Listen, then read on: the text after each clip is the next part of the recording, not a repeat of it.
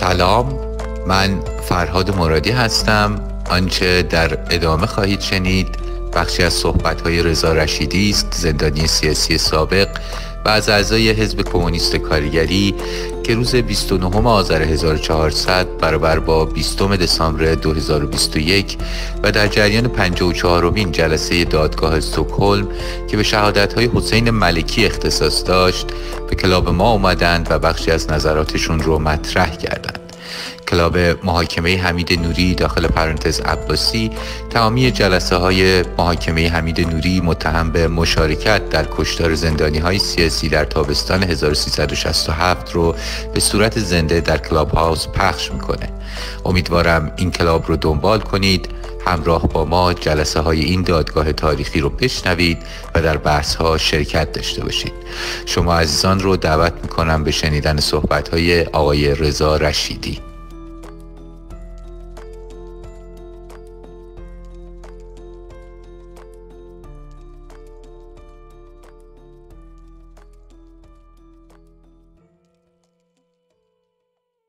ممنون از شما. فکر می‌کنم الان نوبت آقای رضا رشیدی باشه. آقای رضا رشیدی گرامی نوبت شماست. سلام می‌کنم به مزار محترم اتاق و همچنین برگزار کنندگان اتاق. من خب حسین ملکی امروز یه شهادت به نظر من خیلی دقیقی داد. در این حال روی ریتمی رفت که بسیار گویا بود که از چی داره صحبت می‌کنه آغاز و پایانی داشت و اکشن هایی داشت که می‌تونه جلب نظر قضات و دادستان رو بکنه و تمام کسانی که میشنون. در این حال یک شهادت به نظر من سیاسی خوبی هم بود. من راجع به این شهادت نمی‌خوام صحبت بکنم. من می‌خوام اگر اجازه داشته باشم در رویکرد بخشی از چپ به موضوعات اجتماعی و از جمله این دادگاه می‌خوام بپردازم که اون چیزی که به موسوم به چپ شده خب های متفاوتی داره اما ولی یک بخشی از این چپ بر این متدولوژی حرکت می‌کنه که در این دادگاه حاضر نمیشه. اما این متدولوژی چی هست و از آبشخور فکریش از کجا میاد؟ خب معلومه این چپ چپ ایدولوژیک هستش. تمام باورهای اون بر این استواره که جامعه سرمایداریه و تمام اعضای جامعه رو ارگانهای سرمایداری پر کرده و سرمایداری بر تمام دقایق و لحظات این جامعه استوار هستش و خب فرمایی می‌کنه. و حتی زمانی که میاد به مقوله مطالبات اجتماعی مردم این چپ که من میگم چپ ایدولوژیک برخورد می‌کنه و اونها رو می‌خواد ارزیابی بکنه تنها و تنها از این منظر نگاه می‌کنه که خب این در کمونیسمش در اون باورهای ایدولوژیک خودش چه جایگاه داره؟ مارکس راجبش حرف زده یا نزده؟ عنوان مثال موقعی که به موضوع هجاب میاد برخوره میگه موضوع طبقه کارگر نیست. موضوع طبقه کارگر اینه که چطور در مساف های بعدی بتونه معیشت خودش رو تمرین بکنه. موقعی که میاد به این دادگاه می‌رسه میگه این دادگاه دادگاهی که کشورهای سرمایداری اداره می‌کنن و هر نوع دادگاهی در این کشورها برگزار بشه دادگاهی که به نفع سرمایداری تموم میشه. از این منظر که چهره سرمایه کریه سرمایداری رو در نزد مردم موجه نشون میده. و اینطور وانمود می‌کنه که در این کشورها دموکراسی حاکم است و به این منظور مخدوش می‌کنه چهره کلی سرمایداری رو. حتی موقعی که ازش اینها مثال هایی که می‌زنم که این اتفاق افتاده.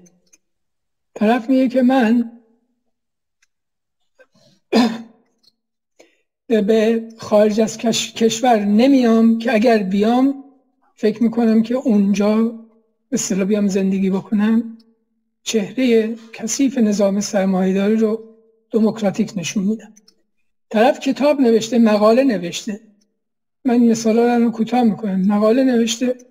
نوشته که گیرم جمهوری اسلامی سرنگون شد. اگر من نکردم ارزشی ندارد.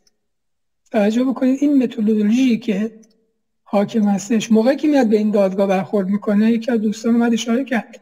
اون اوایل قوقایی بود که نباید رفت شرکت کرد. نباید رفت در این دادگاه شرکت کرد. کسی هم ترغیب نه تنها ترغیب نمی‌کردن به شرکت در این دادگاه در تو حضور شاکیان و بقیه که هیچی. حتی آکسیون گذاشتن در مقابل این دادگاه هم می‌گفتن که ما نباید این کارو بکنیم. می‌خوام که خب بخشی از این چپ متاسفانه در دورهای متفاوتی بر این متدولوژی بر این متد استوار بوده که اینطوری خودش رو به همیشه هم به همیشه هم متاسفانه خب در مبارزات مردم ایران اشقا مثلا اشکال ایجاد کرده تفرقه انداخته و صفوف مردم رو با این شکل از متدولوژی و این متد در واقع به منجر به شکاف شده. این متد رو در نزد سازمان مجاهدین خلق هم به نوع دیگه ای می‌بینیم. در اونها هدف وسیله رو توجیه می‌کنه. الان نگاه بکنید تمام تمرکزشون علیه این دادگاه است. با توجه به اینکه میگن که چون مستندات این دادگاه بیشتر روی ایرج مستاقی استوار بوده. اساسا این دادگاه بر اساس زحمات ایرج مستاقی و چند نفر دیگه هم دشتری و مختار شهروند و غیره استوار بوده. با زیر سوال بردن اینها کل این دادگاه رو زیر سوال می‌برن و این دوتا متدولوژی در کنار هم دیگه خدمت می‌کنه به نظامی مثل جمهوری اسلامی یا تمامی نظام هایی که توتالیتور هستن و